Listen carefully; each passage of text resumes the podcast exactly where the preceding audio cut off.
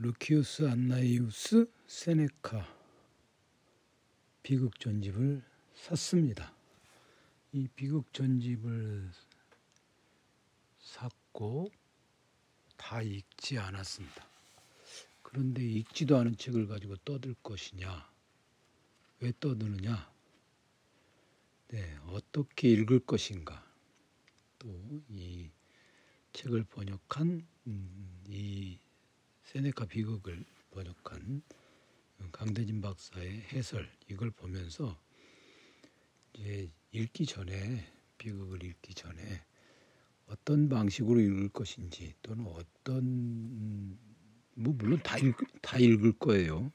이 세 권에 붙어 있는 세 권에 실린 세네카 비극 전체를 다 읽을 건데 어떤 식으로 읽을 것이고 그리고 이제 어떤 것부터 읽을 것이고 그렇게 계획을 세워보는 그걸 두 번에 걸쳐서 얘기를 하려고 합니다. 왜 두 번이냐? 어, 지금 위작으로 의심되는 두 편이 포함되어 있지만 어쨌든 세네카의 비극 10편이니까 오늘은 어, 다섯 편을 설명하고 내일은 또 나머지 다섯 편을 예, 설명을 하려고 합니다. 세네카의 비극 이게 조금 도전이죠. 도전이고 어 이거 한두 번 읽어 가지고는 될 것 같지는 않고요. 제가 이걸 번역한 사람이 이제 강대진 박사가 어디서 강의하고 그러면 좋은데 뭐 그럴 거 그건 뭐 제가 알일알 수 없는 일이고요. 우선 옴기니 머리말에 보면 세네카는 히라브 전통을 이어받아 중세 및 르네상스 유럽으로 전해진 중요한 징검다리이다. 그런가 이제 작품 해설을 좀 보면 이게 분명한 것임을 알 수 있어요. 코르네유와 라신 그리고 셰익스피어를 비롯한 엘리자베스 시대 극작가들이 고대 전통을 이어받은 것은 모두 세네카를 통해서였다. 이건 확정된 사실이기 때문에 이렇게 말하죠. 뭐 세네카를 통해서 인 듯하다 뭐 이런 것이 아니라 확정된 것. 일단 세네카를 읽을 이유는 이것으로 분명하죠. 셰익스피어를 잘 읽어, 읽기 위해서 세네카를 읽어야 한다. 그리고 세네카가 그냥 단순히 그걸 고대 히라브 비극을 전해준 것으로 그친 것이 아니라 세네카가 분명히 그 세네카의 작품들 자체가 고대 히랍에서 나온 것들하고 그 소재가 겹치는 것들이 꽤 많죠. 이, 그런데 그것들을 어떤 식으로 새로운 것을 만들어냈는가 그런 것들을 찾아보기 위해서라도 읽을 만한 거죠. 헤라클레스, 트로이아 여인들, 포이니케 여인들, 그 다음에 메데이아, 파이드라, 아, 이 페드라, 그 다음에 오이디푸스, 아가멤논, 티에스테스, 오이테산 헤라클레스, 옥타비아 이렇게 10개의 작품. 하나 둘 셋 넷 다섯 여섯 일곱 여덟 아홉 열 10개의 작품. 마지막 두 개 오이테산의 헤라클레스하고 옥타비아. 위작으로 의심되니까 저도 이건 이제 그렇게 어, 거론을 하지는 않겠습니다. 오늘은 오늘은 이제 이 제1권, 2권, 3권 세네카 비극전집이 3권으로 되어 있는데요. 첫째 권 말미에 음, 번역자의 작품 해설이 좀 붙어 있어요. 작품 해설과 함께 전통적인 추석들을 어, 거론해 두고 있습니다. 그것을 설명해 가면서 그것을 설명하면서 제가 좀 어, 이런 건 좀 음, 놓치지 말아야겠다 하는 것들을 짚어두려고 합니다. 일단 그렇게 짚어두고 그 다음에 이제 음, 세네카 이 작품을 읽어보려고 합니다. 오늘 우선 저, 저 엄기니 해제, 엄기니 해제에서 음, 해제를 좀 보겠습니다. 세네카의 생애와 작품 세계 이 작품이라고 하는 게 이제 세네카의 작품의 비극 작품의 특징은 뭐냐? 어, 현재까지 온전히 전해지는 유일한 로마 비극이고요. 그 다음에 얼핏 보기에 히랍 비극 작가들이 이용했던 주제들을 재활용한 듯하지만 그의 작품을 참고한 것으로 그가 참고한 것으로 보이는 히랍 작품들과 대조해 보면 그러니까 이제 예를 들어서 오이디푸스 그다음 메데이아 이런 것들 있잖아요. 그런 걸 대조해 보면 세네카가 무조건 히랍 작가들을 무조건 추정한 것은 아니다 하는 것을 알 수 있다는 거죠.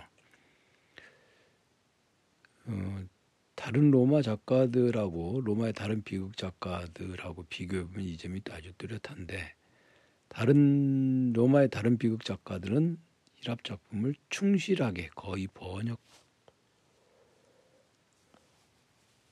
번역 차원으로 이제 이걸 하고 있는데 세네카는 새로운 요소를 도입하고 히랍 작가들이 사용했던 요소도 새로운 방식으로 활용했다. 새로운 방식으로 활용했다. 그리고 이제 비극이 어, 많은 비난을 받았는데 그런 비난들에 대해서 음, 답하는 것은 그, 그 문체상의 문제점들은 그가 살던 시대의 유행을 반영한 것이고 그리고 이걸 이제 세네카의 작품을 보면 저는 페드라를 한번 읽어봤는데요. 작품을 보면 이 무대에서 이걸 올릴 수 있는가 이런 질문을 그 비난들이 많았다고 합니다. 근데 애초에 세네카가 이 작품들을 공연용이 아니라 낭독용으로 만들었다. 그런 음, 주장이 있습니다. 학자들의. 그렇다면 고대 헬라스 비극은 히랍 비극은 공연용이고 틀림없고요. 처음부터 섹스피어는 당연히 공연용이고요. 그 다음에 세네카는 낭독용이라고 하는 이런 차이가 있겠죠. 낭독용이기 때문에 예를 들어서 어, 저기 누구죠? 어, 괴테, 괴테의 그 파우스트 같은 경우도 그냥 낭독용이죠. 낭독용이거나 묵독이겠습니다. 근대 이후의 독서니까. 자, 그러면 일단 일단 이렇게 기본적으로 요런 요건 아주 기본적인 사항이죠. 이런 걸 보고 음, 그다음에 첫 번째 작품이 헤라클레스인데 어, 이 작품은 이 작품은 그 오이테산의 헤라클레스하고 구별하기 위해 작품 제목으로 광기에 빠진 헤라클레스 이걸 많이 사용하는데 그냥 이 번역본은 그냥 헤라클레스라고 했다고 합니다. 그 판본들에 대해서는 제가 여기서 제가 거론할 만한 얘기는 아닌 것 같아요. 판본들에 대해서는 헤라클레스 이거는 음, 에우리피데스하고 에우리피데스의 헤라클레스도 있는데 그것과 아주 다른 점은 뭐냐면 감정을 격하게 묘사한다 그런 차이가 있다고 합니다. 그런데 음, 에우리피데스도 굉장히 격하지 않아요? 감정 표현이 그 에우리피데스의 영향을 이건 받았다고 하는데 에우리피데스의 그런 영향을 받긴 했으면서도 훨씬 더 그 증오심이라든가 고뇌와 슬픔이라든가 이런 것들이 이런 것들이 좀 더 격하게 묘사되고 있다. 그게 세네카 특유의 성향이다. 네, 그렇다고 합니다. 그런데 메데이아를 봐도 그렇고 에우리피데스도 격하다고 하는 것은 그렇게 만만치 않죠. 만만치 않습니다. 그리고 일반적으로 이 드라마의 주인공 헤라클레스가 스토아적 인물로 고요한 평온함에 이른 사람으로 그려지긴 하지만 그건 역시 반드시 스토아적인 것은 아니다라고 이야기합니다.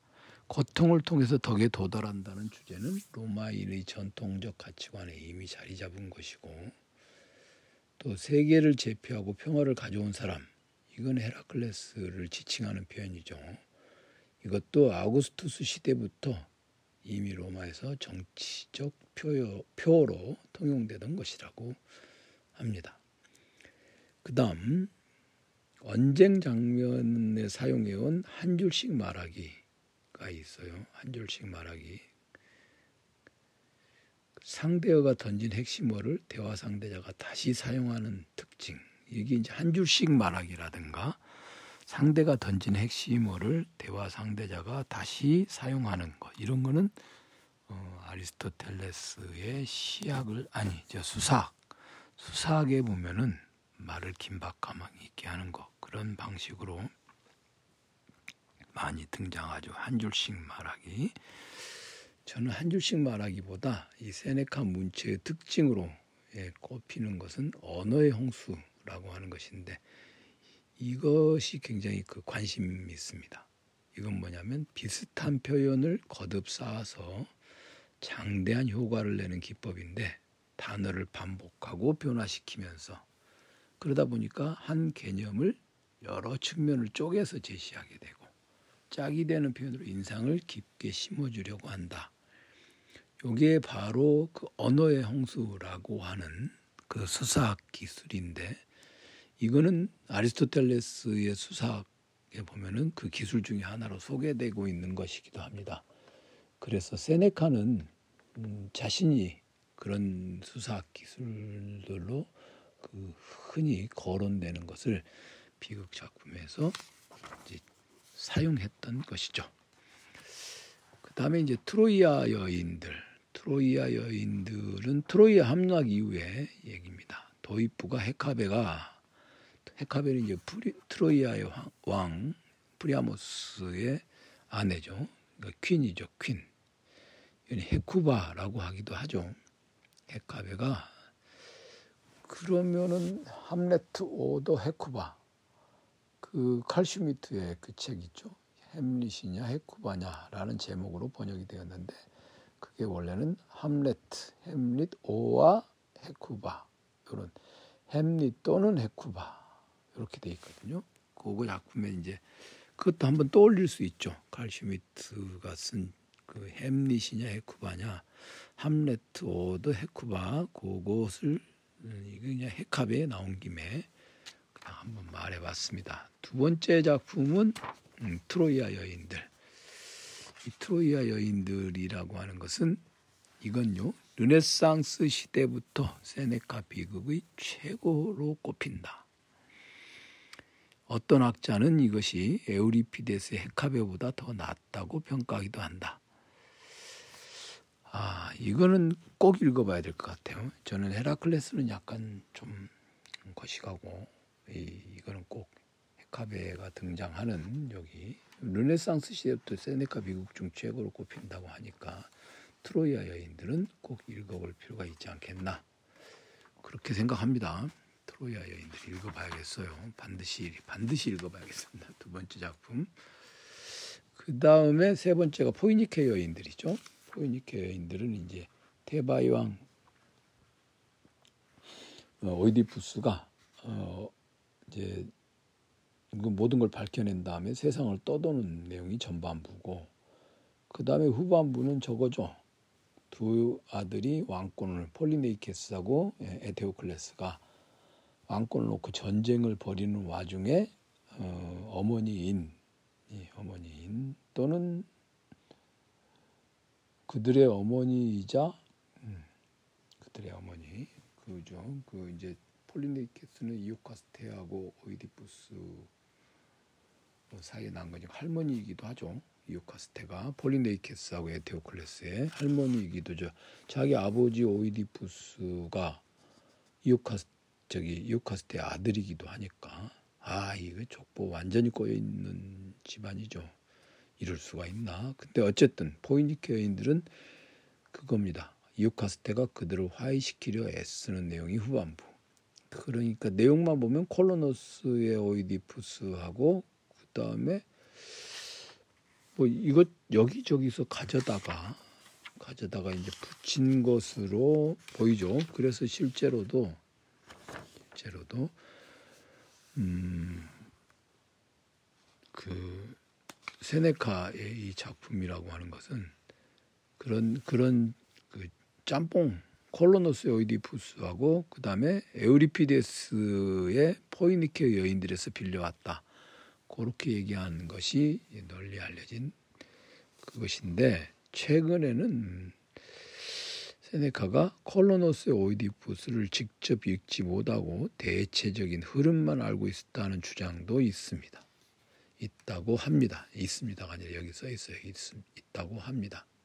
그리고 에우리피데스의 포이니케 여인들의 영향도 그 영향이 있다면 그 유사한 표현들도 좀 있고 그래야 할 텐데 그렇지 않다는 것이죠. 그러니까 완전히 전적인 장작은 아니지만 그렇다고 해서 콜로노스의 오이디푸스나 포이니케 여인들의 영향도 강력한 것 같지는 않다.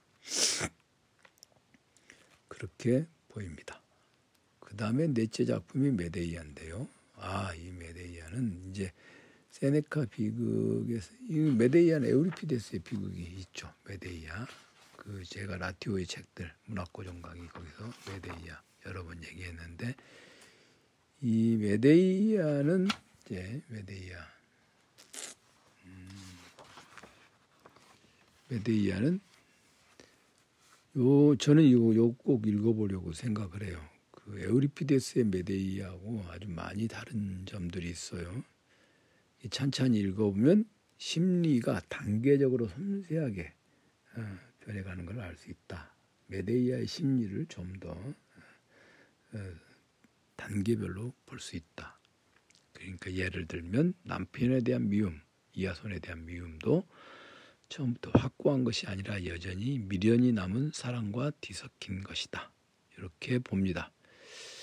자, 그것도 그렇고 두 번째로는 에우리피데스 작품에 없던 새로운 요소들을 몇 가지 도입합니다. 새로운 요소를 도입하는데 그 이 중요한 이 특히 메데이아에서 중요한 요소 중에 하나가 인간과 자연의 관계라고 하는 그런 요소가 어, 들어온다. 그리고 이제 그 에우리피데스에서는 그냥 그 메데이아가 자기 자녀들을 그냥 마구잡이로 죽이죠. 그죠? 그리고 저기 남편 이하손에 대한 복수심에 불타올라 가지고 막 죽이는데 이건 여기에서는 이제 이, 이 세네카의 메데이아에서는 그렇지 않다. 그리고 메데이아가 앞서서 그 심리가 단계적으로 섬세하게 변해갔다는 것을 보면 그것으로부터 그 마땅히 귀결이 나올 만한 귀결 마땅한 귀결로 나오는 것이 뭐냐? 그 메데이아는 격정 이의 다른 면모도 지닌 것으로 어, 그려지고 있다는 것입니다. 그런데 여기 그 역자 엉기니 해제에 보면 이런 부분이 하나 있어요. 메데이아가 이제 섬세하게 자기 자신도 되돌아보고 막 이렇게 어떤 숙고적 아니 스토아적 태도와 숙고 이런 걸 보여주는데 결국 메데이아는 에우리피데스에서와 마찬가지로 여기서도 보통 사람의 수준을 넘는 범죄에 이르렀죠. 그래서 스스로를, 통, 스스로를 통제하고 자기를 이루어 가겠다는 목표가 취약의 결과로 결국 음, 귀결되고 말았습니다. 그렇다면 이제 세네카는 스토아 철학자니까 도대체 이거를 어떻게 우리는 이해할 것인가? 세네카의 철학적 산문들에서는 인간은 철저하게 자기 통제를 하고 있고 그것이 악한 결과로 귀결되지는 않습니다. 그런데 비극 작품에서는 그 메데이아처럼 음, 철저하게 자기 통제를 한다 해도 그게 도덕적으로 훌륭한 품성으로 귀결되지 않는다는 것을 어, 보여주고 있습니다. 그러니까 요게 이 메데이아라고 하는 작품이 세네카의 철학적 산문들하고는 결정적으로 성격이 다른 그런 것이라고 할 수 있겠죠. 그 다음에 이제 다섯 번째 페드라. 페드라라고 FEDRA 페드라라고 널리 알려진 영화가 있어요. 저는 그래서 파이드라 이거를 보면 항상 제가 먼저 먼저 구경한 건 페드라죠. 페드라 막 하고 이게 막 안소니 퍼킨스가 막 마지막에 자동차를 몰고 가다가 팍막 따라라라 따라 막 이렇게 이상한 노래 있잖아요. 옛날 옛날 그 흑, 흑백 영화인가요? 제 기억도 희미한데 유튜브에서 한번 찾아봐야겠습니다.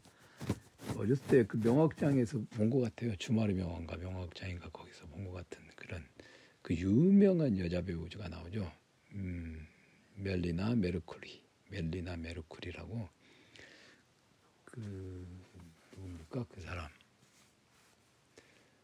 소피아 로렌, 소피아 로렌은 이탈리아 사람인가요? 그죠? 소피아 로렌. 근데 이제 멜리나 메르쿠리는 어, 그리스 영화 배우죠. 이 사람이 이 사람이 저기 옛날에 진짜 전형적인 그, 그 7, 80년대 미인 그 문화부 장관을 했었죠. 그리스에서. 음, 군부 독재, 그리스 군부 독재에 저항하다가 추방을 당했고 그다음에 아마 제가 대학 무렵에 대학에 무렵 80년대 초인가 예, 이 사람이 문화부 장관을 했을 걸로 기억을 합니다. 그래서 영화 배우로는 어떤 평가를 받는지 모르는데 그냥 음, 그리스 민주화의 아주 그 영웅 중에 한 사람으로 뽑히는 사람. 그게 지금 이 멜리나 메르쿨리입니다. 멜리나 메르쿨리가 주연한 영화예요. 그게 페드라. 아, 저 그 정말 지금도 기억이 생생한데 페드라. 아주 그 근친상간이죠. 어떻게 보면 근친은 아닌데 어쨌든 어머니는 의붓어머니니까.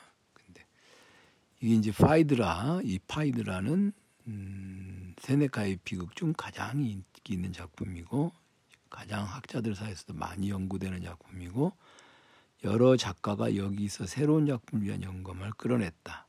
그랬습니다.